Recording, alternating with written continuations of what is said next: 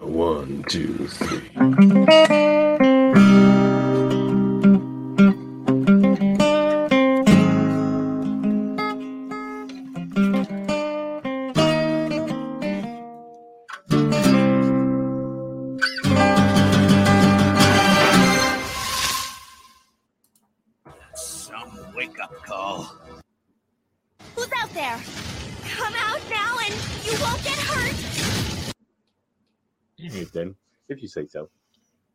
Welcome to X Rated, the X Men animated review show. I am your host. Is this a dream? How can you be here?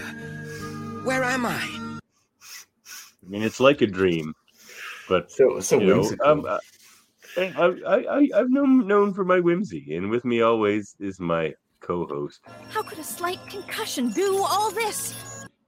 I don't know. It'd be more than a slight one, I can tell you that. It's been, been some probably, It's probably probably been severe ones over the years. I think they compile like each Mm. one. It just you keep adding those micro. I'm actually kind of concerned that that's going to lead to dementia early in life. What did you do to the logo for this episode? Nothing. Why? Look at it. Oh, I must Quite, have moved it. quite embarrassing Oh, why didn't you tell me about it before and give me time to fix it? because I just noticed it Wow, on the intro. I was like, "Oh, that's embarrassing." I must have moved something and then uh, moved that. See, we have a we have a two door system. It's like an airlock here, Davan. It only works if both of us show up. I showed up Yeah, by doing it wrong, and you got to catch it. I yeah, I'm just a split, a few minutes too late on that one. My bad. right, well, I will. I will see if I can fix it for you. I don't know. Does that matter at this point? No, it doesn't Okay. matter at all for this episode.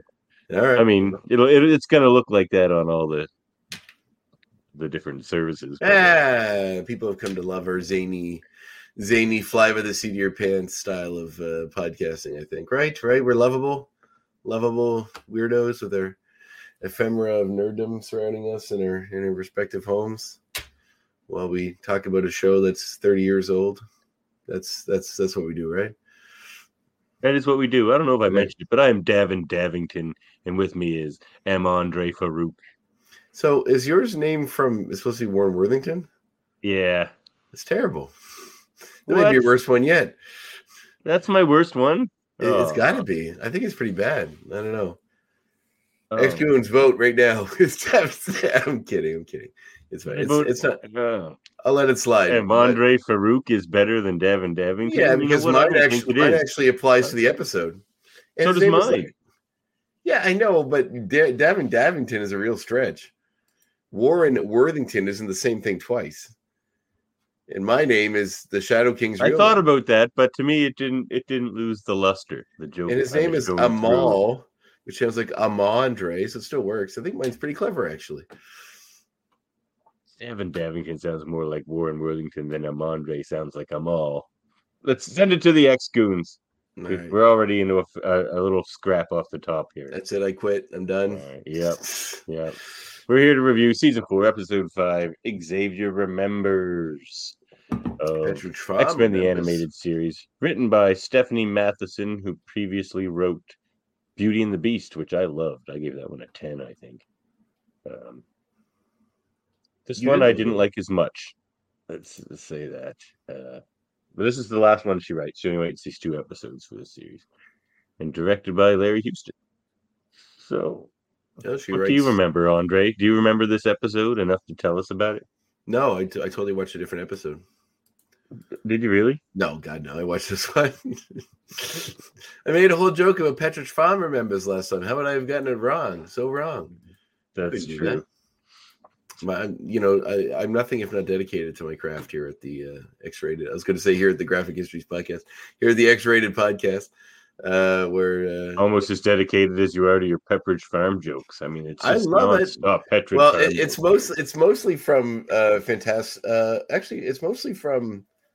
Uh, well, Rick and Morty did a little joke about it when they went to the Citadel, but I'm pretty sure it was Family Guy did a joke about it, and I think um, Futurama did a fairly funny joke about it. Where like there, I can't remember which one it was. It's probably Family Guy based on the type of humor. But it was like, do you remember a time when certain people couldn't vote and only white folks could use the washrooms? Pepperidge Farm remembers. It was just sort of like this long run about how like this nostalgia of like the past that that people tap into for like you know Pepperidge Farm or any of these other things that like talk about tradition, sort of gloss over how terrible other parts of the history was. Mm, Whenever yeah. people are like, you know, things were so great in the 1950s, it's like not for everybody. They weren't. You know, it was great if you're a Mhm, white person or a white male specifically. Yeah, you're probably on top of the world. But Yeah. uh, not so great for everyone else. You know, so Depends on where you're at. that is true. But I think at most places in the world, you're probably doing all right. Um, that's funny. Yeah. All right. All right. So here we are. We were at. Well, no, no, no, no. Don't tell me to start talking about the episode when you haven't played the last week on yet. You're just gonna. You're just gonna you're just gonna Previously cut me off. on X Men. I am. I wait for you to start so that I can cut you off. Oh, Way to ruin my I know. fun. I know you do. You sick bastard. When we arrived here, we saw only Cortez. Liars! I saw them jettison the chamber! Wait, this isn't the right one either. Oh my god. Vengeance for our I did the wrong one two weeks in a row. hmm Wow. This is this is starting to take off to a great start. I must say. Maybe our finest episode yet. I know. Man, I don't think I have it then. How did the last one end? Oh dear God. Well, Well, no, previously on X Men. But oh, it was like Magneto went off into like the ether. yes. He says he's not dead though. Magneto did go off into the ether, as you would say. Well, Um, sorry, X Goons. I didn't mean to ruin the previously on X Men. there actually wasn't one in this episode, like as far as the normal previously on X Men's go. Um, so uh, no, this one is uh, just yeah, no, it's just Magneto le- leading them in space and them coming back to Earth. See what happens when you call for that segment? It ruins the whole thing. That's it. Okay, good. I'm gonna call for it more often because I think it's terrible. It never applies to what this episode is. It's- it's the No, I actually think it's fun, but it does rarely apply to what this episode is about. Um, I guess that is, Yeah, I got to stay in my lane. this one wasn't curmudgeon. Well, But you didn't like this episode? It's not my favorite. Uh, yeah, it, it does make. Well, I'll talk about my X point. It it does make some things better, but not necessarily this episode. All right, so we uh we get to uh, Xavier having uh, some kind of a dream. Well, electricity crackles over the um, the X mansion. We're not really sure what all this is about, but it's causing some kind of a vortex, a wormhole, if you will, a gateway into another dimension. If uh, if you will permit me to uh, to surmise. So So a uh, plane, another plane. Yes, another astral plane plane. perhaps. No, don't get ahead of me now. Okay, Perhaps sorry. another realm of existence. Yes, that's fine. Why? You don't want to use terms that are going to tell them what it is. I move! Because you're paralyzed, Charles. It's been a normal part of the Yeah, show it's- since the it's- beginning. yeah, exactly. It's this isn't nothing new. new. Although What, what, conveniently, did sometimes you you can walk remember that he's paralyzed? So um we um I, I know you have a, a key of this, but we see the X Men are hearing this sort of uh what's going on around here, and Charles screaming in his sleep.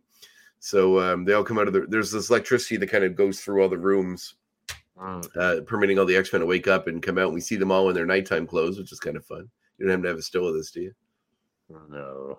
Oh man, Wolverine's looking pretty jacked in his little green house coat with his boxer shorts.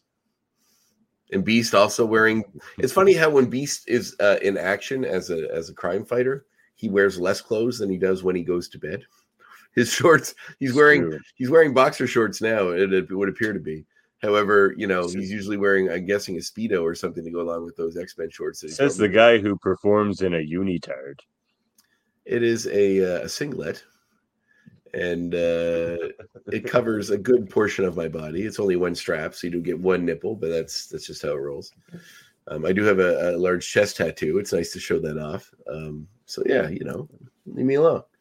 So uh, that is fair. I mean, honestly, if I look like Beast, I would wear what Beast wears. He's Jack. Look at him. He But uh, yeah. So, uh, but it's just kind of funny that he wears like more clothes when he sleeps.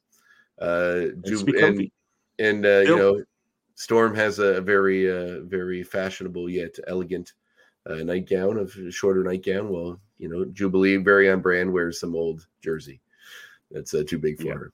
So uh, they come out to investigate. Uh, Cyclops, who I assume was on duty, comes running down the hall in his outfit. In his X Men outfit, tells them all to, to get suited up and go outside um, because there's some doings are transpiring. We see uh, Jubilee- dude. some doings are transpiring. There's get get to the truck. There's a doings are transpiring.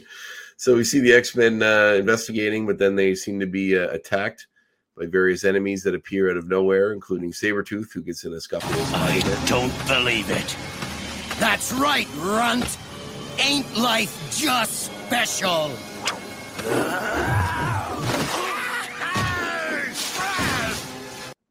like I don't know why I love Sabretooth Sabretooth's got in a voice so much. With Spider-Man. Yeah, I did say that. I was hoping you they got covered by the uh by the. Uh, remember Yeah, when I it did, mentioned? but I pointed it out. remember when I mentioned the crippling brain injuries? Um. So uh, yeah, yeah. yeah. So Um, uh, one of my X points was going to be how much I missed Sabretooth. Yeah, um, I don't know why I love his voice so much. It, it doesn't really look like it goes with him that much because he's so hulking. You'd think he'd have a deeper voice, but I, I like it. I don't know why I like it so much, but I really It do. works perfectly, man. It does actually. Maybe it's just a weird synergy that I never really thought of before, but it is because he comes off as deranged and and violent and homicidal and That is true. So Jubilee is attacked by a sentinel. She manages to blast the, the, the head off it, which just turns into a maniacal looking Charles who's laughing at her, which is actually kind of a disturbing moment. There's a little a few horror moments in this which are kind of nice. Um, but it is on brand for the character who is causing this, which we'll get to. Uh, Storm is being enclosed within uh, a small box. You know, the, the light is closing in around her. She's trying to escape. but It's really preying on her fears as well. Uh, Cy- Sorcery is this? No.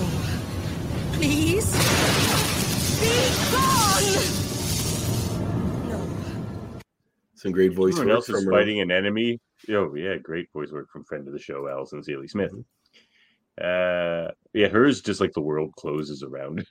Yeah, I know, it's like- darkness. It's like, you're now in Like a physical representation of the emotional darkness we all feel. Yeah, just deep stuff. There's some crazy, trippy stuff in this. This is uh, yeah, this is a pretty. I like this episode in in that it's a little off brand, but it's kind of fun in a weird Me like too. horror. It's got some horror movie elements too, which I think are kind of fun. Um, and also something that uh, that I'm going to talk about in, in one of my recommendations later. But uh, we see uh, Scott and Jean get attacked by uh, Mr. Sinister, and uh, they're all kind of getting sucked into the ground after their defeat. And then we kind of see that this is all sort of in uh, Charles's head as he's struggling to battle with whatever's going on. Uh, Beast tells us, uh, I love. There's a scene like, do we know what kind of doctor Beast is? I assume he's a doctor of like a scientist. Like he's not a medical He's- doctor. He's a geneticist. Yes. So at one point, Jean like, can't you do something? You're a doctor. He's not like a medical doctor. Um, Well, uh, you know, he can do that a bit too, though. I was really hoping that. Well, with I guess of course. I mean, he's kind of a little bit everything, but I, I would love to for him to like shoot back with a "Damn it, Jean! I'm a geneticist, not a general practitioner." He already Um, does the Spock fascinating all the time. He might as well start doing all the Star Trek impressions. That's right. So, um, you know, Beast mentions that uh, in a previous uh, scuffle, Xavier's suffered a slight concussion, which I'm guessing is laid over from the previous battle with Magneto and uh, and all that stuff in Asteroid M. Um, Yeah. but actually, the the thematically, and I'll get, I guess I'll say this for next point, but there's uh th- this does carry over some some weight from the previous episode, which I think is interesting. But uh, Hmm. so B says that uh, you know Charles's mind is sort of insane because of his powers, and it's hard to regulate exactly what's happening with him because of the immensity of his abilities. Uh, putting a concussion on top of that, you know, who knows what that could mean. So, uh, um, Cyclops uh, kind of shows up and is trying to find out what's going on. We see we see uh, his readings getting beast basically surmises that uh similarly to uh, being under hypnosis charles is in physical health but his physical health is declining because what's going on in his mental his mental world so um Mm. you know they're they're trying to reach out to him but they're having trouble getting into his mind we see uh, what is happening in fact with Yeah, Professor. And this place is great. No sentinels. so he's he's visited by his mother and by um, other people in his life that have you know meant something to him. He appears interestingly enough in his flashback, like uh, or in his dream world kind of appearance. He appears in his military outfit, which I think is an interesting like why that would be how he like he's ready for battle at all times, which is interesting. Mm, interesting. But his mother, who we met earlier uh, in the the uh, the K, the Juggernaut episode, we learned out a bit of the past of those two. You don't see her though; they just talk about her being sick all the time. that That's true. Yeah, we didn't see her, did we? I thought we did at one point when it showed them like driving up to the mansion when they were kids in the back seat or something. Oh, maybe I don't. I don't remember exactly, but she's wearing a very like Victorian era dress, which is funny. He's implying that Charles. Is I know they make him seem so old. Yeah, Charles is from like the 1930s. so No, then, uh, before that, even geez. so then uh, Charles is kind of uh, visited by all of his X Men and younger version. Well, at first it seems actually I thought it was a younger version of Cyclops. But it was just like a we didn't get to that yet. That's later. Um, I thought it was a younger version of Cyclops, but it just yeah, th- there's no good pictures of that scene on the internet. I should have screen capped some, so it would have been better than whatever you Yeah. can find online. But um, at first I thought it was a younger version of Cyclops, which is Cyclops in like leisure wear, like like uh, like he's on on uh, vacation, which is something we've never really seen before. So then we see all the other X Men are also in uh, vacation wear, including Wolverine, who's sporting a nice uh, light green, dark green uh, shirt short combo. Uh, while drinking with a straw and wearing sunglasses, but the rest of the X Men hanging out by the pool. And uh, you know, Charles's mother tells him this is like that his fight's over. Yeah, basically, Murphy. he says he, in his youth, Charles Xavier used to hunt down Jack the Ripper. Yeah, Yeah, that's who killed his mother. In fact, it's a whole other storyline. So yeah. actually, you know, isn't that that whole storyline that I I think I I um I think I recommended that book, the the Gambit X Men crossover, where it was like I think there was some relation to like uh, Wolverine being Jack the Ripper. I think there was some kind of like a slight im- implication of that. It wasn't, but it was just when they thought Wolverine was killing people. Hmm. So yeah, Charles is basically in his happy place where um, you know all the fighting's over. They all get to to relax forever. It's implying that he died, I guess, is what his mom's sort of saying, but they're not really overtly saying that because we don't really do that. But there's a nice little. You have the, the line from Wolverine where Wolverine's like, "We don't got to fight anymore, Professor," and he kind of comes over and puts his hand on him, and it's very like, you don't have that one. No, I don't think. I feel so light, so free. Let go. The universe will be yours. Yes. He's going on a trip. Really, Yeah, this but all just before like, we he get just that, peyote, peyote. Yeah. Like That that's kind of feels like that. Just before we got to that part, uh, Wolverine's like, "You don't got to worry about us anymore, Professor." He puts his arm and he's like, "Let us go." it's just very, it's very soft, Logan. Uh, so then, uh, of course, we see uh, Xavier kind of surrounded by all the people, um, you know, that in his life that. Uh, and if you pause it like I just did while, while skimming through it, there's a, a bevy of characters I've never seen before uh, and some strange coloring on some of them as well. Like uh, Lykos is there, Karl Karl Lykos is there. Mm. Uh, I don't know why Xavier feels like he's happy that he's there. Uh, you see uh, Forge and the X Force there. I'm not sure why Xavier feels a certain attachment to them. Uh, they they colored X um, Factor, like they always show in every scene where they show a bunch of different people like tuning in on what's happening. We haven't even met Polaris yet. She's well, we did, I guess, but she's there like not not in her X Factor costume. But then we see uh for some reason uh Quicksilver's wearing a version of his costume that doesn't have his actual shirt on. He just has a uh, lightning bolt over his right. Um so it's very, very strange. But anyway, Xavier's I being I surrounded think by that was a mistake from the colors. Oh, I would assume so. But we even see or like bottom of the frame is kind of being covered by our title there, but you can see the back I of can get rid of that. That's all right. You can see the back of uh, what would be Nightcrawler. Um, you know, Oh, so yeah, we haven't yeah. met him yet. And then I'm guessing Maybe this the green helmet. That looks like it almost could be like Ronan the Accuser or something. yeah, I kind of feel as though it might be like Magneto, but the colors fucked it up. Um, and pro- that's probably Yeah, Beast, the blue guy. I, I'm ju- I surmise the guy in the right bottom right is Jack Kirby, but that's not. Uh, that's just me me surmising. If you had a Oh, cigar in interesting. So uh, Xavier's being kind of influenced by this external force that you just played to let go, to sort of go into the light, which is this like swirling thing. We see Xavier kind of appearing as and as outlines in this in this world, which we will come to learn is the astral plane. Um, so as he's being pulled We into the light, on the astral plane where the greatest telepaths go. You were so the greatest far ahead. Yeah, but you I just so well, you brought up the astral plane, so I was That is just true. bringing in some context. I know. I like how they just make up stuff as like uh, we all we all know that all all great minds go to the astral plane where the battles happen. It's like this has never come up before and never again. I'm sure. So like, why do we all know this? We the all astral plane has. They mentioned Everybody it. knows the astral plane is. Yeah, it's pretty ridiculous, but you know, we accept what we accept. So Jean Grey goes in, tries one last time to reach Professor as uh, as Charles is nearing this this swirling vortex of light. he he uh he starts to hear Jean over the voice that's kind of calling him into the vortex. So uh as he is, he um as Jean's reaching him, he has a flashback to a memory, which is how he met Storm, which is a nice little piece of uh, filling in some Mm. past of the X Men, in which he was uh, going to buy use uh, petting a monkey. That's not a euphemism. There's actually a monkey there. Um, so, and buying some fruit from a vendor, and while doing so, a young Storm uh, stole his wallet. Um, So he bought Uh, no fruit. no, he uh, he's just petting the monkey. Uh, but when his wallet was missing, he discovered that she'd taken it. He ran after her. I love his like going to Africa outfit. It's just like like a safari outfit, like pure. He looks like a tourist. Well, it's very on brand for cartoons like this, especially this time period. Like if you go to the jungle, you got to wear explorer outfit. You know, I So, mean, who uh, would? still, I mean, you got to look fashionable when you can. It's also a lot of clothes. So uh, Storm runs off with the wallet, knocks on uh, the door, a door to try to get into, I guess, her her hideout. But Xavier catches up with her and uses mental abilities to uh, to talk to her and ask for his wallet back. She gets scared, drops the wallet.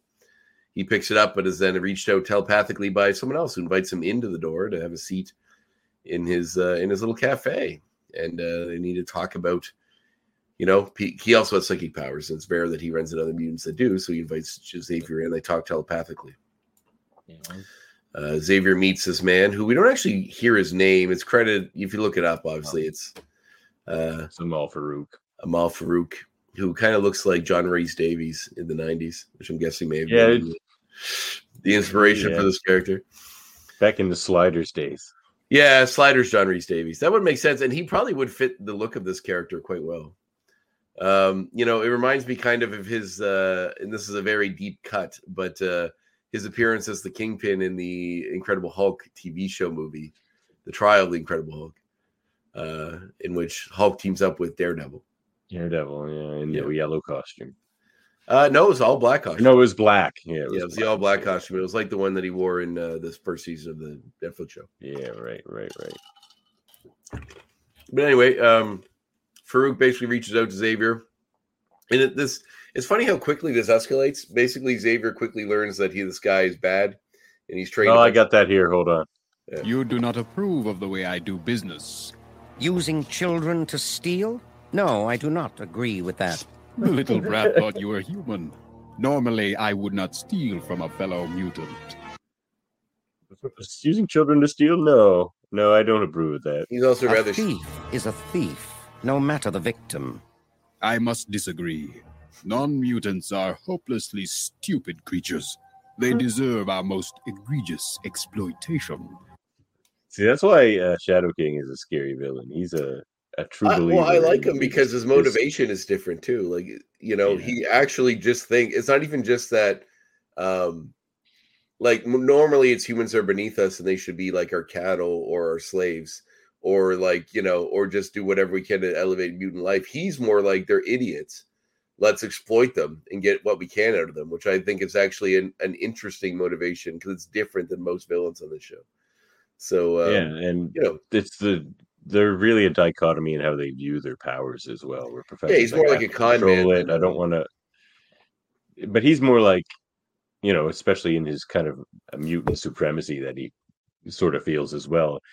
In his, you know, if you have eyes, you use your eyes to see in every way you can. He's just like, I have these powers, so I can use these powers in any way I can because that's how I was born. You know, yeah, so he sees nothing wrong with any of it. kind of makes them you all Farouk. Kind of makes you want to side with the government folks that want people to register their powers. It's like uh, you know, basically the War was contentious. it's a baby born with a gun that's uh, you know, welded to it that's going to go off at some point if it chooses to or not. Like you know, if the baby chooses to grow into someone that's going to use it. So, uh, So you're Team Iron Man. Is that what you're saying? I mean, not necessarily. I mean, obviously, I, I, I like Captain America better, so I probably would have sided with him. Although Spider Man did go Iron Man, then turned Captain America, so I probably would have done the same. Yeah.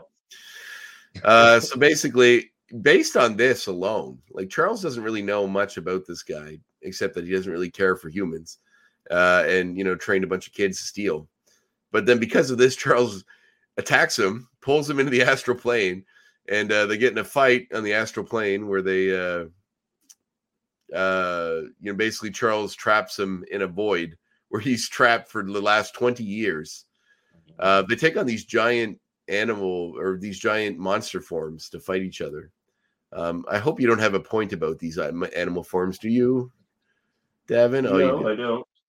No, I don't. But I do have the uh the Shadow King action. oh, that's later. That is pretty cool. form. Yeah, okay. I have, Yeah. point, I have a point about these monsters, and if I get stuck on a point later, remind me to bring it up. So um, these uh, they, they they take these forms of giant monsters, fight each other. Charles wins and uh, kind of deposits the the the uh, the Shadow King into a vortex where he'll be trapped in the astral plane forever, which is pretty intense. Like Yeah. Charles essentially killed his body. Like we see You just met the guy. You just meet Yeah. a guy and you ban him into the astral plane. you see him knocked out on the ground, like he he's not conscious anymore, and his body will never have a consciousness in it, so it's probably going to die. You know, all they can do, and he's in Africa. I'm sure they don't have like the the, the greatest. You know, they're, they're not going to take the stranger and hook him up to machines and, and keep him alive for the next 20 years until he can return to his body. So essentially, Charles is doomed this do guy to a, a life of consciousness without a, a full physical form, which is horrifying. Also, in a void where you can't do anything, at least in prison, you get to go outside and talk to other people. He's all alone, trapped in a void by himself for 20 years. So drive anybody insane. Yeah, it's not the best. I Charles was young. I had never met a mutant who possessed such merciless cruelty as the Shadow King. I knew the human race must be protected from such creatures. You And this is protect, uh, basically the Charles human race such creatures. It, it, it's funny because when you played that, it was right in the part in the show when that when that comes up because it shows him You getting nailed flashed. it. You did. It was he getting flashed of Mister Sinister and uh, Magneto and all these other villains that will come to. Oh yeah, that we they kind got of protect that. the world from. So I then we love see, this shot for some reason where like Sinister just has Jean and Scott. I don't know. I love that shot. yeah. Well, then he East Forest and he steps out and uh and and sees Storm and realizes that perhaps he should he's a better way to train these young mutants into into not being exploited by people like the Shadow King, but being able to stand for themselves and and being uh, being better. So um, because of that, we uh, we get those little flashes. Do you want to play them now? The first one with the old X Men in their old costumes. Uh, just Gambit just took his jacket off. I'm not sure. yeah. is- uh, Wolverine does have his old like fighting the Hulk costume from the comics, which is pretty cool. yeah, which is cool. And Warren's there, which confuses things from earlier. Oh yes, hundred percent. There's no reason he should be there, but I think that's just a matter of someone dropped the ball. And Storm has her own costume on too, which is fun. Um, but then we get uh, And this is and this is him in his like defenders. actually he wears that costume in this show a little later on when we see him next, I think. So, um, okay. Yeah, but we do see him wearing his red yellow defender's outfit. we have Uh, this where they're all kids Yes, and Wolverine's still there for some reason, but and wearing some. What is he even wearing? Like samurai gear? no, it looks it looks more like the kind of outfit the He's- weapon, like the the Maverick. Oh, when he was Weapon X part of attack. like uh when he was part of Weapon X. Strike yeah, like when he was going on strike force for. Weapon Yeah. X. But then when we Yeah. see um, some flashes of him training the X Men, we see uh, Warren in his uh, red, red and yellow kind of outfit, and then we kind of get updates to the current. Uh, Storm the smallest? I guess he met her when she was the youngest. yeah, because like, tiny compared to Jubilee's older than her. Yeah. How is this possible? It makes no sense. Why? So, uh, yeah. but then uh, you know, the as he's kind of going through this mission of uh, remembering his past, he gets pulled out of it when he's uh, almost being sucked into the portal. Uh, then he's struggling against the Shadow King before he can get sucked in. Basically, Shadow King uh, explains that he's been trapped in this prison. We don't really talk about the fact that we've seen him before when uh, Storm tangled with him in Africa, but uh, you know that would have been a way he was trying to get out of this place before. So, but it still also confuses some things. Why? Why does Rogue know who he is? Because um, you know, because Charles seemed surprised to see Shadow King come back, but Rogue, Rogue was in Africa with Storm the last time we ran into Shadow King. no, but that in that episode, Rogue knew about Shadow King. Oh yeah, true. true. She's like, we tangled with him before, and it's like you didn't. Charles did, and maybe that's just from Charles telling a story. But it doesn't Yeah. make yeah because Charles seems Big this is the first time. Charles has encountered him since since then. Yeah. But anyway, we do see his cool little Shadow King form in this mental plane, but he's trying to uh, get Charles to give up so he can take over his body. I love that form, by the way. I like I love like the other one better when he's he kind of looks like a symbiote. I like the other one better where he's like a suit of armor, like a retro suit of armor. this guy. Yeah, He looks pretty cool. He's got like a shield and a sword. And Yep. Anyway, he manages to overcome Charles and take over his body. Um, You're not gonna believe the weird dream I just had. Man, the weird dream I just had. They were not dreams. The Shadow King has been attacking our minds. Storm uh, recognizes that um, whoever's influencing their minds and their dreams is Shadow King because she encountered him before and was Storm. kind of raised by him. Little Aurora, how I've missed you. Little Aurora, how I So, good um, voice actor for Shadow King too. Oh, yeah. kinda creepy and I'm going to talk about that in one of my points. So, uh, Oh, very cool. the um, yeah, so they're all sort of influenced by the same people that attacked them before. Storm's ceiling comes down, and Mad Sentinel's fist comes through, grabs her. Sabretooth attacks Wolverine. All the sort of same things that bothered them before. So, uh, they all uh, kind of Charles or uh, Cyclops calls out to them in the intercom. They wake up. They realize that they're all dreaming. And Storm recognizes the influence of the Shadow King because she's felt it before.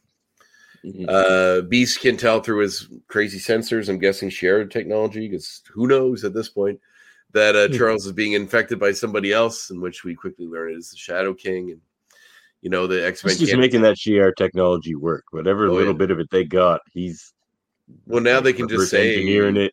Anytime they need any kind of Deus Ex Machina, just be like, "Well, Shi'ar technology we got hanging around."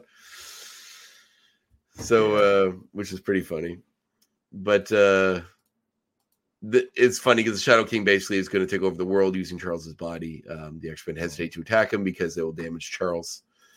You know, so he's he's wearing he got the perfect hostage. He says it's one that he can never, you know, that he wears instead of uh, holds in front of him. So one that he can never really hurt. Um, yeah, and they're all kind of at the mercy of the Shadow King for a little bit here. He starts to attack them, but then As the struggle begins on the astral plane, we can only wait and hope. Jean uh, goes in, mental powers wise, and tries to rescue Charles, who's being trapped in this very. Uh, um, I can only describe it. as So the whole episode, Cyclops just keeps saying, her, "Can't you do something? Can't you talk to him? Like, This- just go in his. Can't you go in his mind and This just solve this whole some- episode?" Very strange, um, like iconography here. It's it's it's it's almost like someone just watched uh, Nightbreed or one of those other movies that came out around this time. It's got all these like weird cuts and like Cronenbergian things. Clive Barkerian imagery, like with the astral planes and stuff.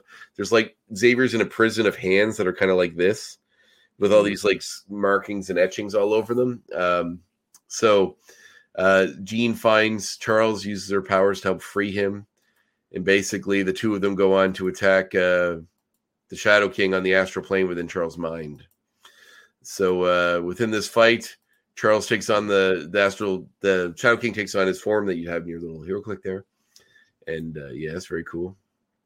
Charles takes on uh, a form of a gladiator, and uh, Jean Grey takes on some kind of a form of. Uh, do you have this one too?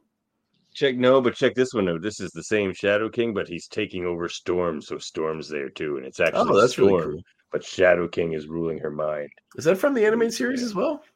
Yeah, Is that from the the episode they were in before? I don't remember. must be or a later one. Oh, that'd be interesting if he comes back. So Jean Grey puts on some armor as well.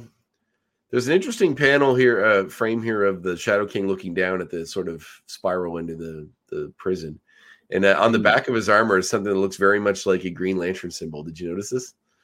no, that No, it's vortex looks like a place you don't want to go though. for sure. He kind of looks like the Destroyer a little bit with his outfit as well. But I do really dig this kind of armor. It's yeah, well, it's it's kind of like samurai-ish. Ah, I think I that's think what a little more going for. medieval. I kind of think, but I, I don't know. I like it. So anyway, Jean and uh, Jean and uh, Charles fight him off for a bit until uh, he takes on a bigger form that kind of looks like a Shogun warrior. It's the best thing I can describe if you remember that reference of Marvel comics from way back in the day. Well, I And, mean uh, that's kind of what, yeah. But uh, Charles, uh, Charles, cre- Charles and him getting essentially what is a lightsaber fight, which is pretty funny. yeah, Uh, they got flaming he pulls out his stuff like that. lightsaber. I'm like, oh my. Yeah, there, there meant to be more like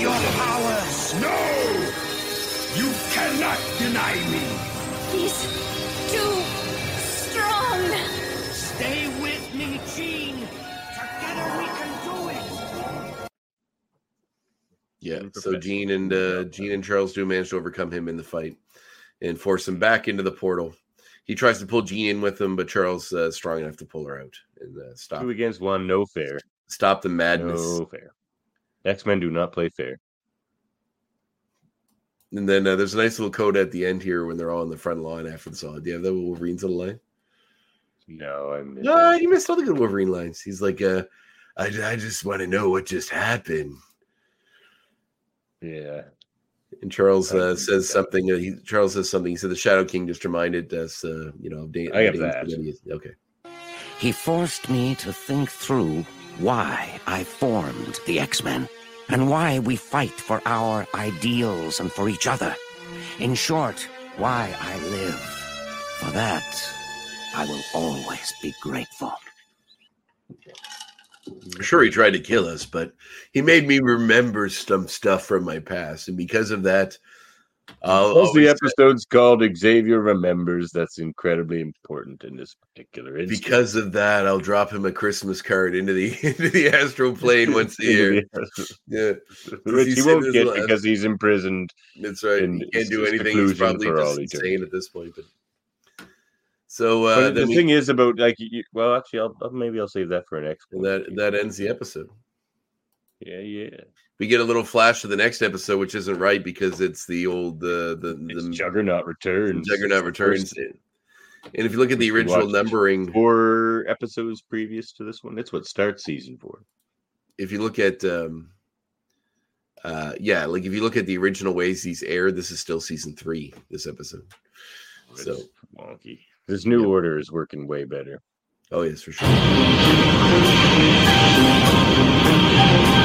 of us will have to look into his own heart and decide. You go first because I'm still processing. Processing, are you? Mhm. Well, the mo- uh, let's go with the first one. The monsters that uh No ratings from one to oh X. shoot, sorry. Ah, god damn it. Um oof. Yeah, I mean this is fun. It's like it's like horror elements. It's not great, like it's not fantastic, but I do really like the look, like the design of the Shadow King. He's pretty cool. It's like sort of suit of armor, and they're on the they're in space, but they're all kind of made of these white lines. So there's really interesting animation in that when they're fighting in the astral plane. Uh, some cool action, all that stuff, um, and seeing the X Men kind of fight some of these villains in their dreams. The X Men didn't have a lot to do, but that that doesn't matter so much. This is pretty much a Xavier piece. So, you know, Most like the episode was in the astral plane. yeah, but I, I liked it. Um, I wouldn't say like I, it was the best thing ever, but I don't think it's deserving of like a low score. So I'm gonna say an eight. I guess I'm gonna go with eight. I'll go with seven. I was thinking of seven, but I, I think some of the animation choices were cool enough to elevate it a little bit for me. So It it was, yeah. It just it didn't have the best kind of flow. Like a, it didn't have really a beginning, a middle, or an end. It was just kind of hallucinogenic insanity the entire time. but I like that. which is fine. It's different, like you said. It was different. It was a horror element. I mean, the Shadow King was cool. Ah, you're kind of winning me over now. I'm good at that. Ah, we get to see Yeah. Storm as a as a youth. It's a youth. I'm gonna yeah. stick with I'm gonna stick with my seven, but but you traitor. You don't love Storm. You're just- you Storm. fine, I give it a I'm kidding. It's yeah, it's a ten. 10. you got me. You got me, motherfucker. You got me there. Jeez. Here's uh Exgoon Exgoon Ryan says, Gentlemen, love what you do, and I look forward to listening to the full episode tomorrow. Thank you for your dedication to our childhood tunes, and I look forward to that eventual Spider-Man pod winky face. Thank you, Ryan. Thank We you. Ryan. that. You very much appreciate yeah, that. man. Yeah, man. Yeah. We we like bringing the show to you. Uh all right, let's move on to our the segment you tried to do a little too early in the show. Oh well, sorry if I. If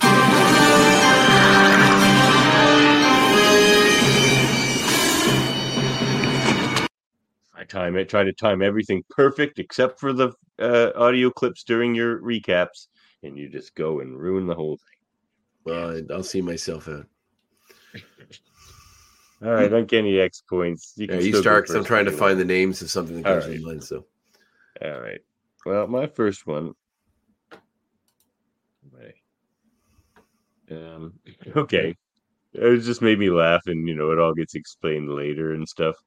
But uh, where are we? Why can't I move? Why can't we wake him from his nightmare?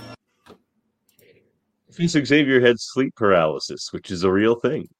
That's, uh, Yeah, I guess. yeah. Yeah, the thing's right. That's, the- that's the first thing I thought. I just laughed when that line happened. I'm like, ah, he's got sleep paralysis. But there doesn't really you- seem you know to when, be when you have sleep paralysis, you see kind of dark figures that are sort of like people, and that's sort of like the Shadow King.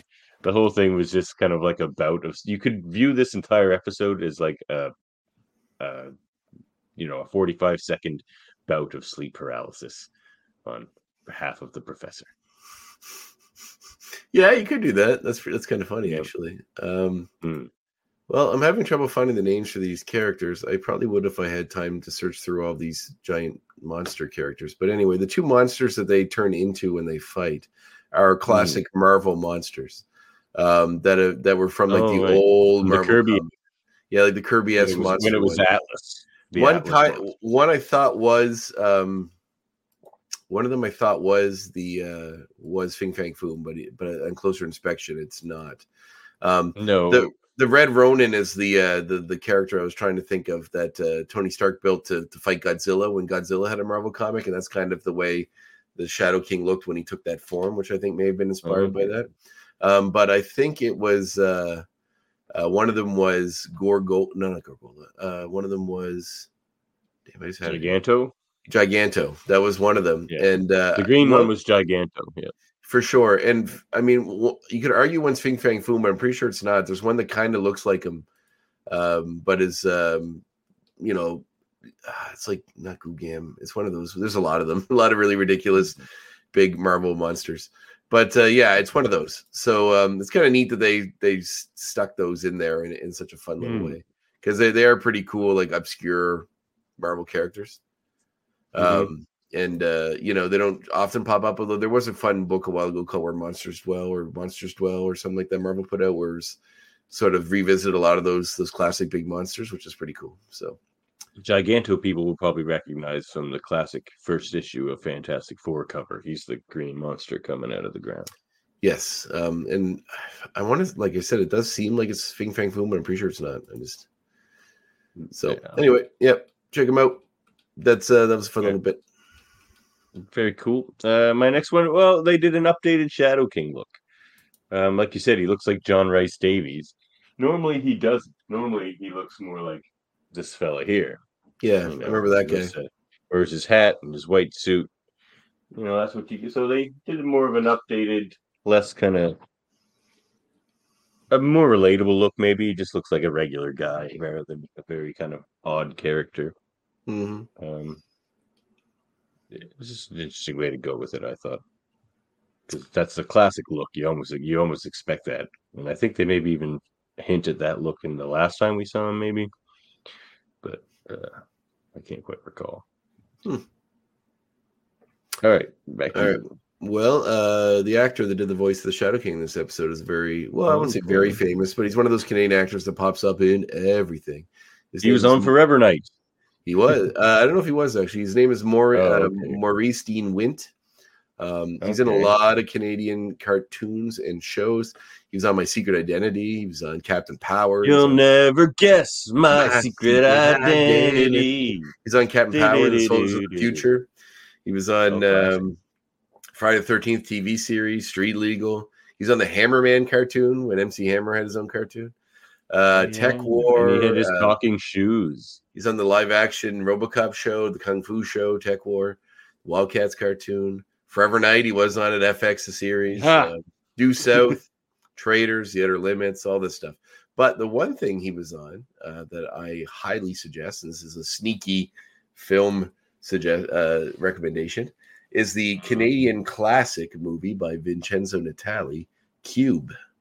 If you haven't seen this movie, I highly suggest it. It's a it's a it's a beautiful piece of uh, independent filmmaking with an ingenious concept about six strangers that wake up in different rooms that are perfect squares, cubes, if you will, that have doors on every side, and eventually they're traps in certain rooms, traps in others. Some people die. Some they they find each other and try to figure out why they all wound up in this giant puzzle cube that shifts and moves, and there's a whole thing about how to escape. But this guy essentially plays the crazy, you know, alpha male asshole that uh, that you know it becomes the villain of the piece eventually. But he's very good in that. Um, it's a really good movie. Check it out. Vincenzo Natali's gone on to do a lot of really cool stuff. Most notably, recently, he did uh, an episode of Guillermo del Toro's Cabinet of Curiosities on Netflix. Uh, might be one of the best episodes of that show, the uh, the Rats Graveyard Rats, which is fantastic. So uh, check out his work. He did um, a lot of cool stuff. He did the movie Splice as well, which I love, which is a great movie. Oh, yes, with uh, Sarah Polley, Yes, sweetheart. Adrian Adrien Brody, and uh, and that movie perfectly surmises what would happen if if to, how horrible humans are and what we would do if we did create a new life form. First, we like would Splice as well. first we'd be I mean, overprotective. I liked it though. It didn't feel like a movie to me. It felt like an episode of something, like The Outer Limits, or yeah, kind but- of, but uh, but but but I still liked. it. yeah, very good episode. Very good movie, rather, so check that Uh, out. Okay. Well, next, uh here's a prediction. I mean, I could have saved this for another segment later, but I won't. Shadow King in the MCU. Now, to me, he's the perfect place to go because they haven't done him yet in movie form as far as Xavier's main nemesis go. They've done, you know, they've mostly just done Magneto over and over again. So I think you have to show like this dichotomy as well, where it's really the other showing the other side of the coin and the other aspect of Xavier. So yeah, I would really like to see that. I think, you know, they would give them a chance to, you know, diversify the MCU some more as well. It's not like it's just a white American character or anything like that. So go for it. And and and we'll play the casting game later, but I'm gonna throw one out there right now. They should cast Alexander Siddig as uh the Shadow King, who played Oh. Julian Bashir in DS9. That's what they should small do. Role in, small role in Game of Thrones too. Yeah, he did. He was one of the Dorne fellas. He was like the king of Dorne. Yeah, great. I, I love that actor. Actually, he's very good. He's fantastic actor. Yeah, he gets still. He's in lots of things. Like I think he even in one of the DC shows he played Ra's al Ghul. Did you watch the? Oh yeah, he did. Right. I think it was on Teen Titans or one of those or Titans or whatever. Um, did you watch um, that documentary, the What We Left Behind, about the I cried through the whole thing. man? I've seen that- like two or three times. It's beautiful. what made me so upset. I went to the theater to watch it, and what bothered me the most about it is I loved it, but was Mhm. when when the writers' room they get together and they write what the first episode Mm. of a reboot would be, and it was so fucking Mm. good. And the fact I'm probably never going to see it makes me so sad because it was so good, and I'm like, God damn it, why can't this exist? Maybe someday. Yeah, Who knows? I mean, we got another season of Twin Peaks 45 years later, so maybe this is. They- they did the return of Sisko in the comics just last month. He's oh, back. that that never back. matters. They're going to do it in the show. They'll probably do it on Picard or something stupid. Season Maybe. three Picard. That's coming back next month, season three of Picard. But yeah, yeah. So I know that's the last season. So so they not, say not too well. I think. I mean, Patrick Stewart is quite old. Like I'm not. he. But they asked him about it, and he's just like, "Oh, you know, I'd be willing to do another season." Well, I'm sure he would be willing to, but you know, I mean, it's hard to insure him when he's like 90, and if the show doesn't doesn't work because he's dead, I mean, then then that's that's tough. There's a lot of things when it comes Oh, to Murphy filmmaking. says he was Rajin Ration Goth. Gotham. Okay, that's what it was. Cool. I uh, tried to watch that show. I got about halfway through season two, and I could not continue. It was so bad, so No, bad. haven't. It is Um. Um, I mean, uh, you know, I really want to watch the Doom Patrol show because I'm a big fan of that run because it's based on Brendan Morrison's run. Fraser's in that, isn't he? Yeah, he plays Robot Man. Well, he does a voice for Robot Yeah. Man, and whenever they do flashbacks, he plays the the human version of Robot Man. But um, yeah, I- I've it looks quite good, and it's supposed to be quite true to the, Yeah. the Morrison comics. So I have to go. I have to get to that eventually. Is it Um, mine or yours? This mine. So um, I feel like I had more points keyed up here. Oh, the actress who does the voice of Of who? Who else was in this episode? Jean? Catherine Disher? No, it was um uh, shoot. I must have been looking up something else. Anywho, uh yeah, so the the general the well, I mean okay, yeah, this was one of my points. So this actually makes the Storm episode with Shadow King better because um, you know they, they in that episode they that was way back in season two, um, or season two, right, or season one. Season Uh, two, it was like the third episode of season. whatever it takes. It was third episode, season two. Yeah. So um, you know that was that episode. I had a lot of complaints about like how the Shadow King was like some ancient enemy they fought a bunch of times, and it, it, this makes it slightly worse too because um, you know It creates a plot hole there. uh, well, a bigger one or more just adds more to the previous plot hole. But uh, you know, the idea that it was before it was, you know, that, that they they fought it before, but they didn't. But then this time it was like they, uh, you know, how did Rogue know who he was? Because Charles seemed to only fight him the once, and also Storm didn't tell anybody about when she fought him in Africa before. You know, like uh, yeah, she didn't, didn't. I don't need to tell those guys, especially Professor X's ultimate enemy. She's someone who keeps her own counsel. I guess so, but I feel like it may have been important to say, well, he may have a way out of the astral plane. He's done it before, so keep an eye out there, Charles. Try not to get Uh, involved run ran him back. Ran Try not to get any right slick back into that concussions. Uh, so yeah, I just it makes that episode a little better because we do get some backstory as to how they're connected and what it all means. But uh, you know, it also makes it slightly worse. It also makes the ongoing kind of plight, you could even say, of Shadow King better. Because first he tries to get out what he assumes is the easy way, going after kind of a less formidable target for him. He's like, Mhm. maybe I can with with Storm's nephew, nephew son. Um, maybe I can and her. I can get out of here, which would be a little safer. But now he's like, that didn't work. He so he had to go back and keep, come up with a grander plan to go after Xavier, which is much tougher. The guy who banished him in the first place, Hmm. but really the person he has to confront because if he doesn't like if he was going to get out the other way with Storm Ishnari, he, still would have had to contend with Xavier next. Mhm. So you might as well just go right to Xavier. Yeah, I suppose so. But he he should have incapacitated Jean first. Then he might have had a chance. hmm All right, you're next. All right. Well, my next one. I don't know if I mentioned this last time we had a Shadow King episode, but there has been a live action Shadow King before, played by Aubrey Plaza in the Legion show. So she she wasn't the original one though, right? It was just like he was using her form because she No, was his no, friend she- that died. well, she, she I- takes that form. He takes that form. oh, was she, was she always the. Shadow King from the beginning? No, No, yeah, okay. Because I, I two only watched the, that show. I only I watched watched the first couple episodes, um, and I liked it, but I just never got around to watching more of it. I should watch. I should go back to it. It was. It's kind of hard. Yeah, I think I had to be. Be in, had to be in the right mood for that one. I like Dan Stevens. Was he Professor X's son in that show? I don't think they see that's the thing. I I get annoyed with those Fox X Men things because they're also disconnected. I don't need a disconnected Legion show. I You know we should wa- Legion we- you know we in that watch- world. You know, we should live watch for fun sometimes, uh, just a boot, as a bonus episode. We should live watch the Generation X made for TV movie they did. Back Oh my 90s. god! All right, let's do it. I've never seen it, Yeah. and it, it's probably terrible, but I think it might be fun to watch. I, I guess we can't really just show the movie on this for rights Sure, you can. Can we? sure you can. People do those things all the time. You just have to put it in a little small screen or whatever. Yeah, but that's We'll, still, be- we'll be talking over it, right? We'll be talking over the whole I guess, but I'd like to So- actually hear it, see how bad it is too. Maybe we should just watch it and then talk about it.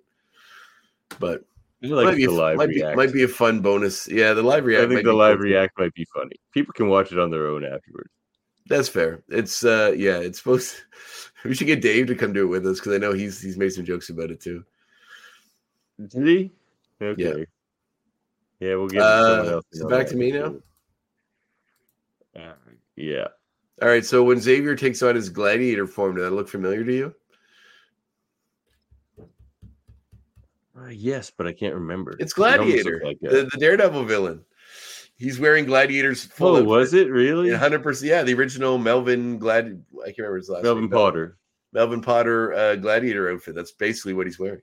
I don't. I don't know if it was intentional or it was just a classic gladiator outfit, but it does look very much like Melvin Potter's uh, gladiator outfit, which I thought was kind of fun. Did he even have the saw blades?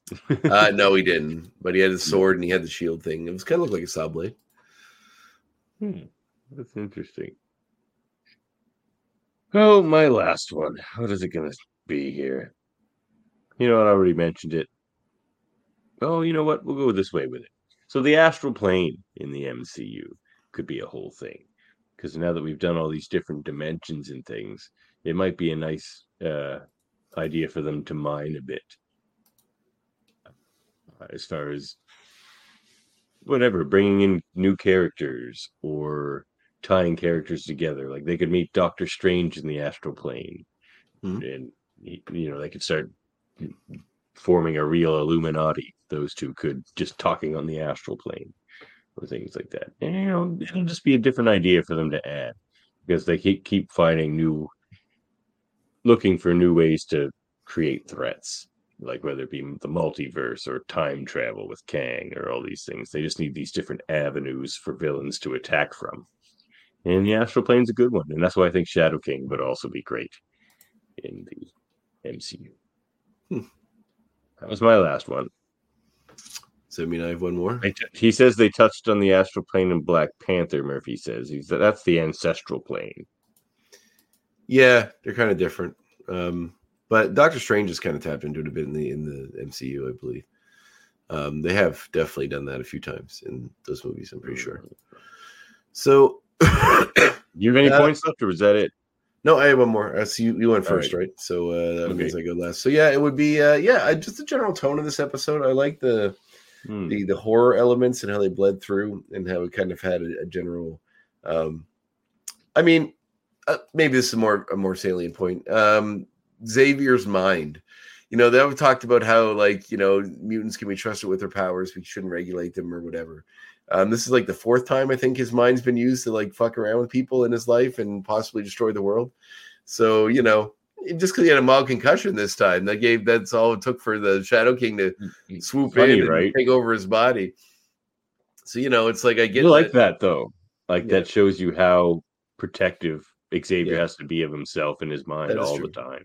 but it's like it's got to be exhausting being an X Man. It's just villains from every all sides all the time. You can't like got just you know have a sleep. It's like you have your dreams are invaded by the Shadow King. You want to go to the park. There's a Sentinel. You want to go to the down the street. The Friends of Humanity are trying to kill you.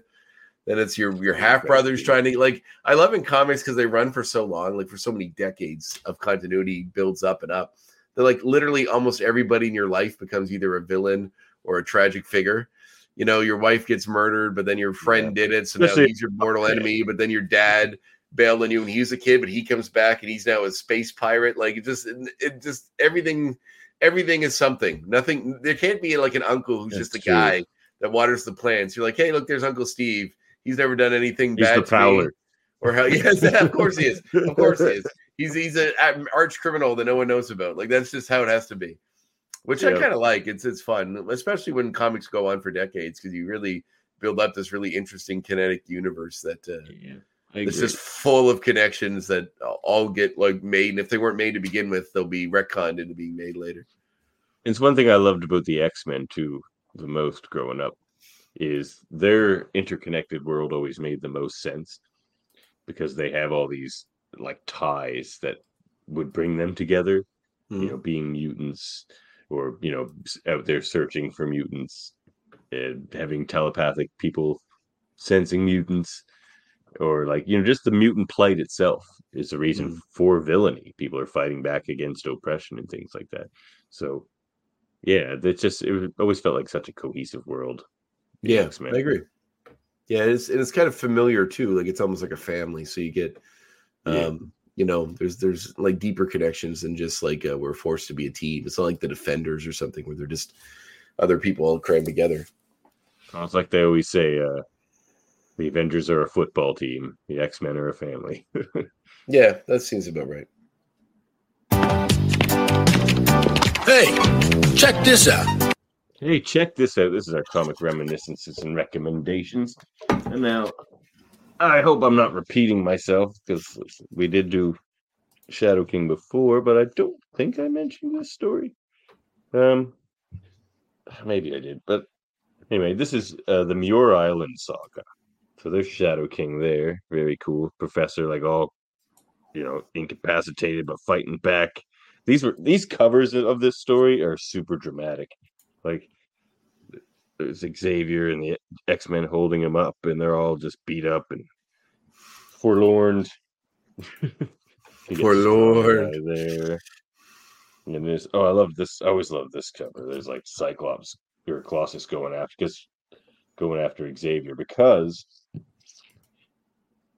Shadow King in this story is taking over the minds of everyone on Muir Island. And you know, there's a ton of mutants on Muir Island. Like uh Guido was there at the time and Colossus and anyone Moira was helping, right? So he's and so it's like kind of like that where he's just from Muir, Muir Island trying to have like a beachhead to slowly take over the entire world. Mhm. And it was an intense story. Muir Island Saga. Check it out. Like check out this one. Like look at that cover. Look at that. Yes. Gorgeous. That's gorgeous. Gorgeous Doesn't, stuff. doesn't here. Cyclops have to hit the button on his visor in order to open it so he can shoot his beams out? Here's the thing about that. that is the most inconsistently written thing in comics. And now they have explained it in more modern runs that he has like a mental control over it. Like the newer ones. But in the old like in the 80s At the stuff, point of the visor was that he couldn't control it. no, he can't control the beams coming out of his eyes. He can control the opening and closing of the Oh. visor. Yeah. If they can do that, can't they can fix the part that about his eyes he can't control? Like, we he fell out of a plane, Andre. Well, Like, like, look what well, look what can the mild concussions did to you. If they can alter is like they, they have technology that can make that happen. I feel like they should have something that could maybe make them contacts or or something. So get you on that you Shi'ar technology, would you? Jeez, yeah, come on, How about your buddy you Cyclops with that? You're just letting him flounder around with a the visor on his face. to pimp Fix that him. jet. Yeah. Uh, so that's mine. The Muir Island saga. Oh, I could say the issues. That Part of now, it did bleed into a couple other stories as well, but most of it you have X Factor sixty nine and seventy. Sixty nine, This was this was nice. this was a golden age of comics. Let me tell you, when X Men was on top, uh, and Uncanny X Men two seventy eight, two seventy nine, and two eighty. This is right before. This is the last big story before the big split off of the X books, or or right at that. Yeah, because that happens in two eighty two. Where they do the gold team and the blue team, and Jim Lee takes over the X Men. Uh, Things get title. crazy. things get crazy, yeah. Hmm. So, what are you gonna reminisce and recommend for us, Andre? Well, um, this is kind of apt. I try to keep my my um, my choices today apt to what we're discussing. So this is one of my recent dollar store finds, as we always have fun with talking about it. But because of it, I you have more luck in those dollar stores than I ever do. I'll tell you. you got to go. You got to go all the time. That's the key. You know, life. You live the dollar store. They've actually started putting Oni press books in there.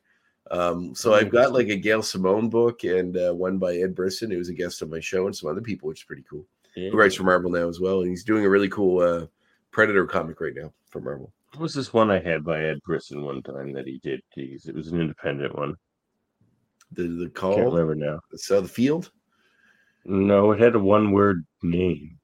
Oh crap! not not the field. Okay, this one was called Oh. like um, it's like a little Asian kid is like the main character and he doesn't talk. That's the only book, but it was yeah, it was in the dollar store. But anyway, this one is um, Kaiju Max by Zander Cannon. Um, Hmm. have you ever read this, Davan? No. So this is the second volume, but read it from the beginning. It's basically uh, the show Oz, where people are stuck in prison, but with giant. Now, Oz, I've seen every episode of. But I've met uh, Harold Perrineau. I was on act on a show with him. Um, I think but- they should show all like troublemaking kids the complete series of Oz to scare them straight. They'll probably do it. But in this book, it's uh it's about Oz with giant monsters. So of all of Godzilla's uh, friends and you know all the the monsters. Godzilla fights, uh, basically once they're defeated, they're these sort of uh, Ultraman type characters that act as jailers to keep them prison on I believe it's the moon, and uh, and they're just supposed to stay there, or it might be on Earth, but they're supposed to stay there in this giant prison. Um, where they basically form gangs and it becomes basically a prison show. It's kind of like Shawshank Redemption, but with kaiju, which is uh, pretty great. So it's a really fun idea uh, that that um, goes for broke almost every time, and it's very entertaining. It really plays up with the old uh, giant monster movies, some of the tropes that came from those, and uh, it's well worth checking out. Uh, Kaiju Max by Zander Cannon. It's very good. Kaiju Max, interesting. If you can find Volume One, check that one out. I have a single issue. I remember hearing about that book back when it was coming out. It's very good. Yeah. But it comes out infrequently, so you gotta like he, he, he puts them out in seasons. So like season one, season that book is season two, but Hmm, Like like us. like us.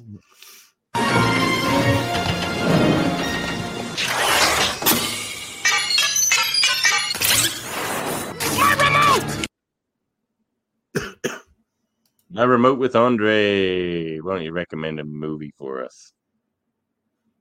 All right. Well, By the way, Uh, we just watched Doctor Strange Love on the movie podcast, and I had never seen it before. My God, do I love that movie! You one of my very- top five comedies ever, easily. you are very lucky, like it. sir. It is a fantastic movie. I, I envy you for getting to watch that again for the first time. Oh Um, my God, it's like But I have one. Usually, I recommend something just briefly that I've seen recently, and uh, my beard looks really weird in the screen. Um, there we go. Uh, that um, I've seen recently. That movie being uh, Triangle of Sadness. So if you like uh, social commentary movies, uh, you may enjoy this one. Uh, just came out. It's getting a lot of buzz. I think it won some Gold Globes or something. It won the Palme d'Or at uh, Cannes. Criterion already announced they're putting it out on their Blu-rays, uh, but it just came out like a few months ago. So it's a very interesting uh, movie about showing kind of the the gap between the hyper rich and the influencers and people that kind of have all this money, and then the regular folks like done through the lens of a cruise ship, where you see the uh, the people that work there have to put up with the ridiculous demands and uh, and and how far removed from reality often these these crazy rich people on these boats are. And then uh, when a situation occurs in which they are stranded, they are incapable of caring for themselves or providing for themselves in any way because they have no real life skills. And uh, it's the crew or the people that were beneath them cleaning their toilets essentially that actually will survive in those situations because they know how to fish, how to cook food, all those sort of things. Um, it's very good. It's a very black comedy, um, but it's like so black often that it's hard to even tell it's a comedy. But there are some. It's very good. Like I, I, I can't give too much of it away, but it's just a great experience. Uh, great commentary on the wealth, uh, the the ultra wealthy, the affluent, and uh, and the blackest of uh, of black comedies. So very good. Woody Harrelson has a, a, great turn uh, as the the drunken captain of the boat. He's only in it briefly, but uh, it's very good. I, I highly suggest it. It's like two and a half hours long. I watched it last night, and uh, I loved it. It's fantastic. Sex. All right, so the movies I'm suggesting that are related to this are. I figured well, I'm, gonna- I'm, gonna- I'm going to keep it on on brand with uh with um I kind of forgot that I had other movies to talk about. Sorry, uh, I'm going to keep it on brand with, right. with people fighting in their minds. You know, people doing mental attacks, physical attacks, if you will. And when I used it to describe a fantastic classic movie by one of my favorite directors and one that you must have seen. If you haven't seen, you've probably seen one particularly famous scene from it. Do you know what I'm talking about, Davan? Favorite scene from what now? I said, if you Sorry, haven't I was I was parenting there a moment. Oh, on your Uh, phone? That that is yeah. very modern parenting. Um, so yes, it's a Canadian director who made this movie about people fighting with their minds. Uh, it's a very famous movie. Uh, if you haven't seen it, you've probably seen a very famous scene. Not like it. Firestarter. No, I'm talking about David Cronenberg Scanners, Oh, scanners. In which people do psychic, but people born with powers that are called scanners that have the ability to infect other people's minds and manipulate them. Uh, the famous scene I'm talking about is the one where Michael Ironside's character makes a dude's head explode on live television. Possibly one of the best, legendary headed- scene. probably one of the best head explosions ever done in a, in film. Um, possibly topped by uh, um, Jesus. Why am I forgetting his name? The guy from Rosemary's Baby that played her husband. He was famous film director. Anyway, his death in uh, The Fury uh, by Brian De Palma. But Mhm. anyway, so yeah, Scanners is a classic David Cronenberg movie, Canadian movie, um, well, filmed in Canada. But uh, Michael Ironside, um, a bunch of other cool actors, very cool uh, about people fighting each other psychically. And if you're going to watch that, you may as well watch its lesser known and very and diminishing return sequels, Scanners Two and Scanners Three, that had Cronenberg had nothing to do with. I didn't Um, even know those existed. Oh, it gets worse, my friend. So, oh, um, oh Jesus, are scanners for? Oh no, no, no, no, no, no, no, no. You see, so eventually they made scanners, which Cronenberg made. Then, without his permission or anything, they made scanners two and three, which added other things about other people with the scanning abilities. Then they did kind of a sidequel, which didn't carry on the stories from those because I believe the end of the third one takes place like in space or something, or the world blows up or something. But anyway, they did a sidequel about people, us, a cop that is a scanner. So uh, we had Scanner Cop, Scanner Cop. Oh my god. which god! had uh, which had two parts: Scanner Cop one I can't and believe you waste your hard-earned money on these. These are these are beautiful additions. Look at this beautiful case. We had Scanner one and Scanner two. Look, at this artwork. Look, at look what's going on with this guy's face. He's got stuff growing on his head, and look at this guy. Come on, Looks like great. William Shatner So- somewhat. Apparently, these are much better than Scanner two and three. I haven't watched these yet, but I'm very excited. Okay. So Scanner two and three, I believe, is dismissible, but Scanner Cop one and two, I believe, are actually pretty good. In which it's a cop who has scanner powers that gets wrapped up in various scanner related don't say. Yeah, check it out. Scanners by David Cronenberg is the the uh, the main one. So watch that one. It's a Blu-ray set, Sam, but thank you. Uh, yeah, uh, Andre looks down his nose at DVDs now. I do not because many old films can't be scanned by Blu-ray because of how they're filmed. So you have to watch them on DVD. Oh, is that a thing? Interesting. All right, let's move on.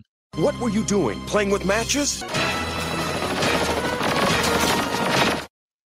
I'm breaking the rules here because I'm it's X bit gaming with Super Nintendo Chalmers or Super Nintendo scale or not Chalmers.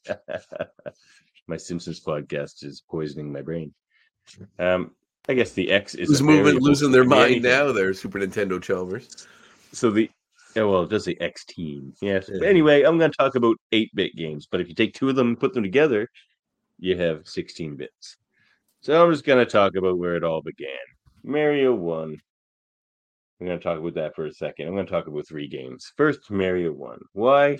Because Mario 1 was a turning point in video game history. Mario was the first kind of indication that maybe video games could be really fun and could be more than what they had been, which is just kind of quick, usually competitive one against one uh Pong type things or really bad Atari games that are just like the guy from Atari once said, I can put what did he say? I can put crap on a cartridge and sell it for 40 bucks. Like he, he could and he did. So Mhm. Sure did. uh it- so it was a turning point in, in video games everyone played it everyone like that game was everywhere that game most houses had like two copies of that game it must have sold like gangbusters next one mario 2 mario 2 i'm going to Love talk that about game. for a second I love that because game. see it was overlooked by me as a kid it wasn't like a true mario game because it was doki doki um panic first like in in japan so it was never meant to be a mario game. You didn't game. know that when you were a kid, though. How would you have known that? no no but it didn't play like a mario game so it didn't like really appeal to me as much because by the time i really had actually mario 2 this game was already out mario 3 which is probably probably one of the top three games ever created in the history of video games right here mario 3 now mario 3 takes what i said about mario 1 takes it to the next level. Mario 3 was when we knew video games weren't going away and they were only going to get better and better because mario 3 is so fun even to this day maybe still the best mario game and there are so many good mario games mario world mario galaxy games are great um Mar- mario 2 and 1 are cool but like I say, Mario Two, I never got very far in because I it was it was odd to me, and I never gave it a lot of time. So I haven't really. I think I've only got a couple levels into it. I've never really put the time into it, and that's something I mean to do. I'm going to sit down. I'm going to beat Mario Two one of these days. Now Mario Three, I spent days, days, days of my life on like combined. You know, take all the hours we have, days, weeks, months I've spent on Mario Three. So, yeah, check it out, everybody. Eight worlds, all beautiful. You've got they're all very different. You've got like the ice world, you can slip and slide around. If you've never played Mario 3, you got warp whistles. Um oh my god, you know what? I saw this thing on the internet. Andre just took off for a second, so I'm gonna keep talking about these video games. So I just learned that if you die in Mario 1, I saw this on the internet. I haven't checked it yet. I should check it today. But if you die in Mario 1, you can hit start or hold start and A or hold A and hit start. That's it. And you'll uh, start the game again right where you died. I all the hours people put into that game, I don't think anyone ever knew that. I think these are like like programmer codes and things they do to mess around on the game while they're creating it. But wow, wow, if I'd have known that as a kid. Gotta tell you. Well, let's move on to our next segment because I hear Andre freaking around back there. He'll be back.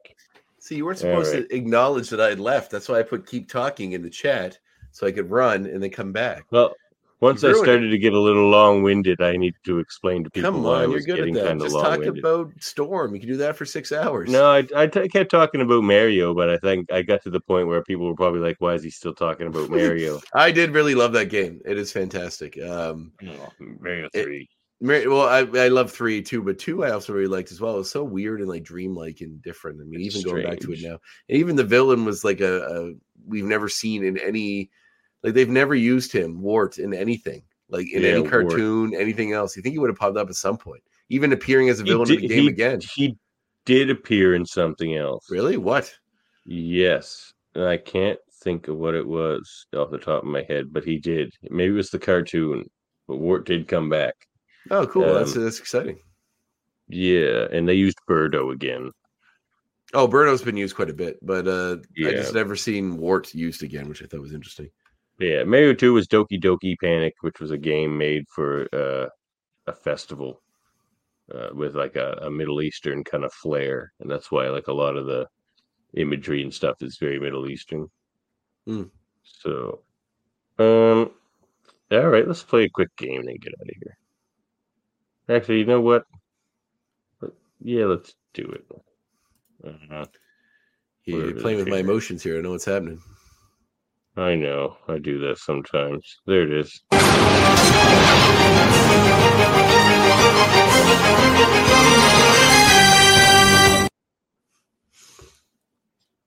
It's it's a our ex casting game, expert casting. I, I like my one earlier for Shadow King being Alexander Siddig. Why does he need someone that's vaguely Middle Eastern to play him? Is that why you chose Alex uh, Alexander Siddig? Yeah, and he's awesome, and he's from my favorite show of all time. Of course, I'm gonna pick Alexander Siddig. Yeah, he's all right, you good. go first. Shoot an, shoot someone at me. An actor, right? Or actor? Well, actor. We don't use the term actress really anymore. Um, hmm. In the MCU proper, we're we're casting, right? Yeah, we're doing MCU proper now. Yep. Okay. Let's say. Give me a minute. Give me a minute to tip my tongue. It's coming. It's coming. It's gonna be Steve Buscemi. Wow. Oh, oh, I, I think I blew this one last week, but Steve Buscemi is obviously Peepers. Yeah. Very obscure character. I don't know if we'd want to give him, you know, he'd be featured that much in the movie or that he's in, but, uh, But he's so perfect for Peepers. hmm.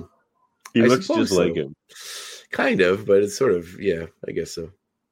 All right. Like what do you if got not? Peep, like it's because he's kind of older too. You don't want him to be one of the more action-oriented characters. Now, definitely Peepers. Um, they have time. They have time to introduce all these characters in the MCU. That's true. That's true. We could see him. We could see Steve Buscemi's peepers. Um, You, you. Okay, here's one for you. Since she's all the rage right now, even though I haven't seen the show. Uh, the girl who plays Wednesday is it Jenny Ortega? Is that her Jenny name? Ortega, Jenna. Jenna Uh, Yes. Um, oh wow, she would be very young, so can play uh, many of the students. You know, that's a good. Yes. Um, well, if we're keeping it X Men specific, then yeah. Um, yeah, she's a great actress. She's in a really great horror movie that came out last year called X. Um, and uh, I saw her in X. she's You a- say? Yeah, just it's a. I think I've ta- talked about it in the show. It's Mm. seven. It was just like a, a group that goes out to film a porno in the seventies in a in um, an old farmhouse somewhere, and then the, the people that own the farmhouse are this old couple that have some sinister intentions. Uh, it's very good. It's a very good horror movie. They did a prequel called Pearl, which they also put out this year, which I haven't watched yet. But Mia Goth is uh, is in it. She's very good. Um, Jenny Ortega. Wow, I really kind of feel like she'd be good at. Um, I want to say Magik. I know we already kind of got her, but not in the MCU proper. I would pick her as Magik, or maybe the Stepford Cuckoos.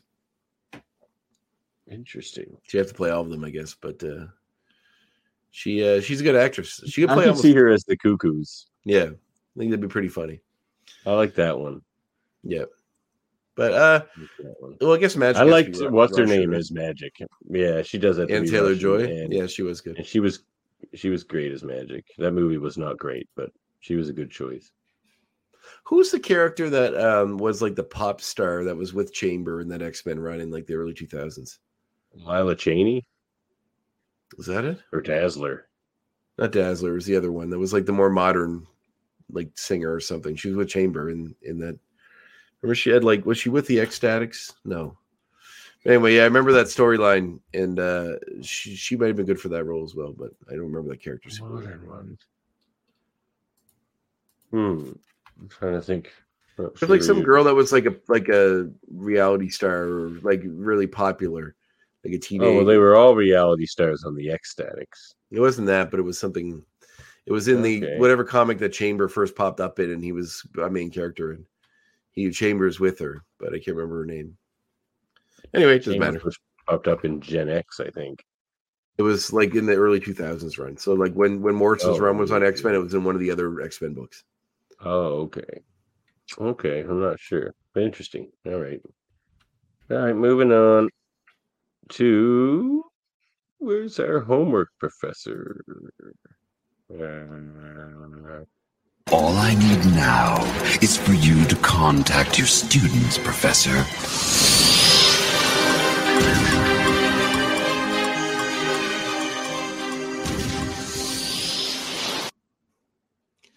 Well, your homework is to watch the next episode of the show, which would be uh, Courage is the name of the episode, in which we see the return of Morph. So that must be fun. Get old I Morphy boy back. This one's for you, Morph. You don't have it I anymore. think- I don't think, but no, because I got a new computer. I don't think I Oh. moved it over. God dang it. What is what? What do we do? What are we doing here, man? What are we? I know you'll just have to go get our your our this one's for you morph merch. Yeah, you can do that if you want. Um, yeah. So next episode would be season four, episode six. Courage. Morph and Wolverine investigate. Courage, Wolverine- Morph and Wolverine investigate and discover that the Sentinels are back. That's your one. Also, listen to the Tragically Hip because they're awesome. They have a song called Courage. Courage. Da-da. Courage, my word. Yep. What's your favorite Tragically Hip song? Oh my god. Either Locked in the Trunk of a Car Mhm. or Poets. Really? Those are two very different Yeah. songs. Yep. Um, I think you? mine either be Bobcaygeon or um, oh, what's the other one? I had a dream that I relished. Relish in the the fray and the screaming filled my my head head all all day. day. That's locked in the trunk of a car. No, that's not it. It's um, Settled in. Only anything that's systematic would get you hated. um, hated. off the coast of France. Off the coast of France, dude. Yeah. Oh, it's um um. Oh yeah, it's the uh, nautical disaster. That's it. That's the one. Yes, Yeah, that's that's that's, a fine. great That one, might be my favorite one. So, That's although I really like the darkest one, which is one that doesn't get mentioned a lot by people that are fans of them. So, Their albums are good. Go check out the Tragedy Hip if you don't know Mhm. it. They're that's the can- Canadian secret and no longer with us in the Well. form they were. Gord, Downey is not, but the rest are still alive. Yes, that's true. And You can support the show on Patreon. Give us your money. If Give you- it to you us. Money. We want it. Yours. Give it. We need you. We need you. Uh, Very nice, Contact well us at X-Men Review Show at gmail.com. Follow us on YouTube, Facebook, and Twitch. Find our audio only version wherever you get your podcast. And please like, review, subscribe. We're not getting enough reviews. We would love to hear what you guys think. I mean, you know, a lot of you like to tell us while we're doing the show. That's great too, because we love to hear it live. Eh, But uh, you know, the written reviews help us a lot as well. So if you do that, go for it. So you know, get are- out of get out of her Yeah, dreams. Get out of her dreams. Into Yeah, exactly. We are a proud member of the United Federation of Podcasts. And speaking of such a federation,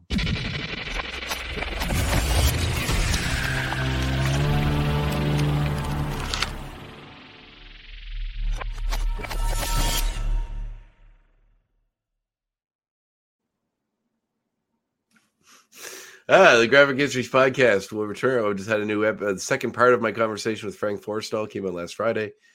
Um, great talk. Really enjoyed that one a lot. Actually, I like. Um, something that when you know the person, I didn't know Frank super well, but um, when you know someone before you talk to them in this capacity, it's nice when there's already a familiarity of sorts from knowing them, and so sometimes you can get into the meat of it. Although Frank and I did talk a lot, um, so we had a two-parter, but it was really fun, and I, I didn't want to cut it up because uh, I thought it was really good overall. A lot of a lot of great themes about mental health, about kind of rebuilding yourself, artistic stuff. We go into AI art. Um, we talk about a lot of great stuff. So yeah, check that one out. And then in two weeks' time, we'll have part one of another two-part interview. This time with David Cullen, who was uh, a writer and artist on Marvel Comics. He worked on Marvel Spotlight. Um, he did uh, the issue with Wolverine on the cover, not that one, but the other flip side that dealt with some characters that were Iron Man villains. I can't remember their names offhand. But anyway, yeah, he did some work for that. He did what the um, yeah, and he does a lot Oh, of story. Hmm. Yeah, he did a lot of storyboard work, uh, mostly storyboard work now. Um, worked on a the lighthouse for A twenty four and some other stuff that came through this area. So uh, we had a very interesting talk, especially a lot about the lighthouse because I really love that movie. And uh, I was, I was It's a great surprised how much he he said that of all the things he storyboarded, nothing has been closer to what his storyboards in that movie. That one's was it looks like it a comic book. It's And, all uh, very kind of almost still frame imagery. Yeah, it was. uh Yeah, it was a great talk. Um, part one of that'll come out uh, a week from Friday, and then part two two weeks after that. So check those out. All right. Check those out. Speaking of movies, check out Hold Up a Movie podcast.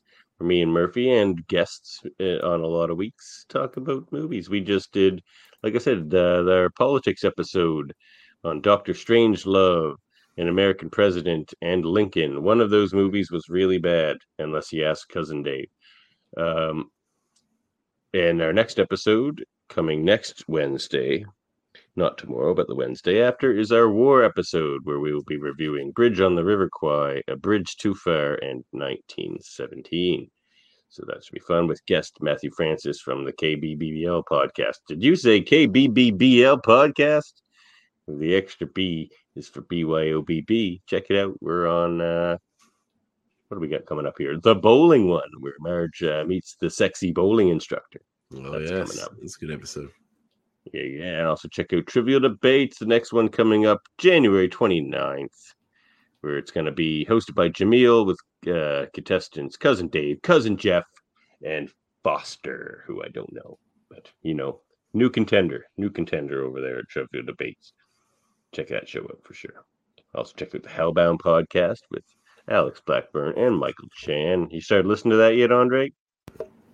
No, sorry, I'm just mu- muting my mic while I'm coughing over here. I'm still getting over that cold. So, uh, not yet. No. You get over it soon. Also, check out Live Long and Podcast, where we have, of course, Locutors of Trek, where me and Dave Buxley talk about all things Trek and the world, really. But also, we'd uh, look at that handsome bunch over there, Live Long and Podcast. We do lots of things in the Ops division or Ops division. We do Star Trek Radio Theater. In the Command Division, they review episodes of the many shows. Picard's coming back. Me and cousin Dave just did uh, a little trailer reaction for the season three of Picard. Get ready for that there the other day, and uh, DS9 at 9 is coming up after this show, so tune into that in 25 minutes from now. And in the science division, uh, we launch probes, we debate, we we get into the nitty gritty in the science of things, but we also have fun. We do trivia games, debate games, all kinds of fun stuff. Look at all that good stuff. That is our empire as it stands right now. Anything else, Andre? One quick question for you, Davan. Yeah. If you had if you had Yeah. to add one thing to this Ant Man movie, which goes deep into the quant like the the the quantum realm, which essentially is the microverse, I what would we you have the same answer. what would you like to see the most pop up? I mean, not that I'm a huge fan of them or anything, but they make the most sense. Probably the Micro micronauts. I would too, but I feel like there's an issue because Marvel hasn't brought. No, Marvel has never made the new comics. They made new ones They- a different company. They own two of the micronauts. They own Bug and one of the other ones. Bug was on the Guardians of the Galaxy for a while, but he started in the micronauts.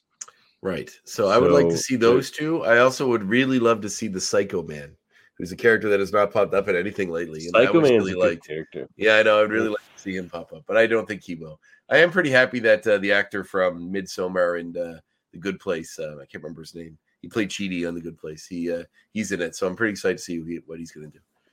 Rumors are he could play Reed Richards. I guess we'll find out. There's a rumor. A lot of people have requested that. Actually, the guy that played, uh, uh, what's his name on? Um, okay, he was on. Uh, he's in the the the Mike Flanagan movies on um, the Mike Flanagan. The guy who casts his wife in everything. She's in all of them. Uh, not all of them, but Good actress, quite a few of them. She's great. I love Mike. Yeah. Flan- anything Mike Flanagan does is is good. Nothing he has made is bad. Uh, you cannot prove otherwise. Not bad. Some of them are better than others. I will fight you, sir. Just be kind of like I eh, think mid, you know, Midnight most Mass. of them are good. Midnight Mass was a masterpiece in my opinion. But Yeah, I um, loved Midnight Mass. It was my and favorite. uh yeah, Haunting of Hill House, I loved. Haunting of Bly Manor, I also loved. Uh, not, not as much as Th- those. uh, those ones loved it. were just kind of okay. really. It was fantastic. Yeah. Oculus is great. Even his first movie, Absentia, is really good. Uh, Doctor Sleep, I think, is a masterpiece. Um, Gerald's Game's a masterpiece. Anyway, watch all those. But anyway, the guy from Midnight Mass who played the sheriff, he was on uh, the the TV adaptation of um, uh, what was that? iZombie. Uh, that guy. There's a rumor that he was kind of in the in the mix to play Reed Richards as well, and uh, I really like him. I think he'd be cool for that spot as well. Although apparently, rumor has it that Marvel's trying to get Adam Driver to do it, which would be kind of neat. I don't like that casting at all. I could get behind it. He was in. Uh, they they did don't a, go an that route. adaptation on Netflix of Don DeLillo's novel White Noise, which he was in recently. Noah Baumbach did it. And it was really really good. So I He had a small role in Lincoln, but a lot of people had small roles in Lincoln's in Lincoln. a lot Small of Lincoln people. roles. Yeah, yeah. All right, let's let's get this show on the road, shall we? Let's do it Catch you next time, everybody. next time. Your mind held me locked here, but that innocent blow to your head weakened your hold on me, permitting me to escape.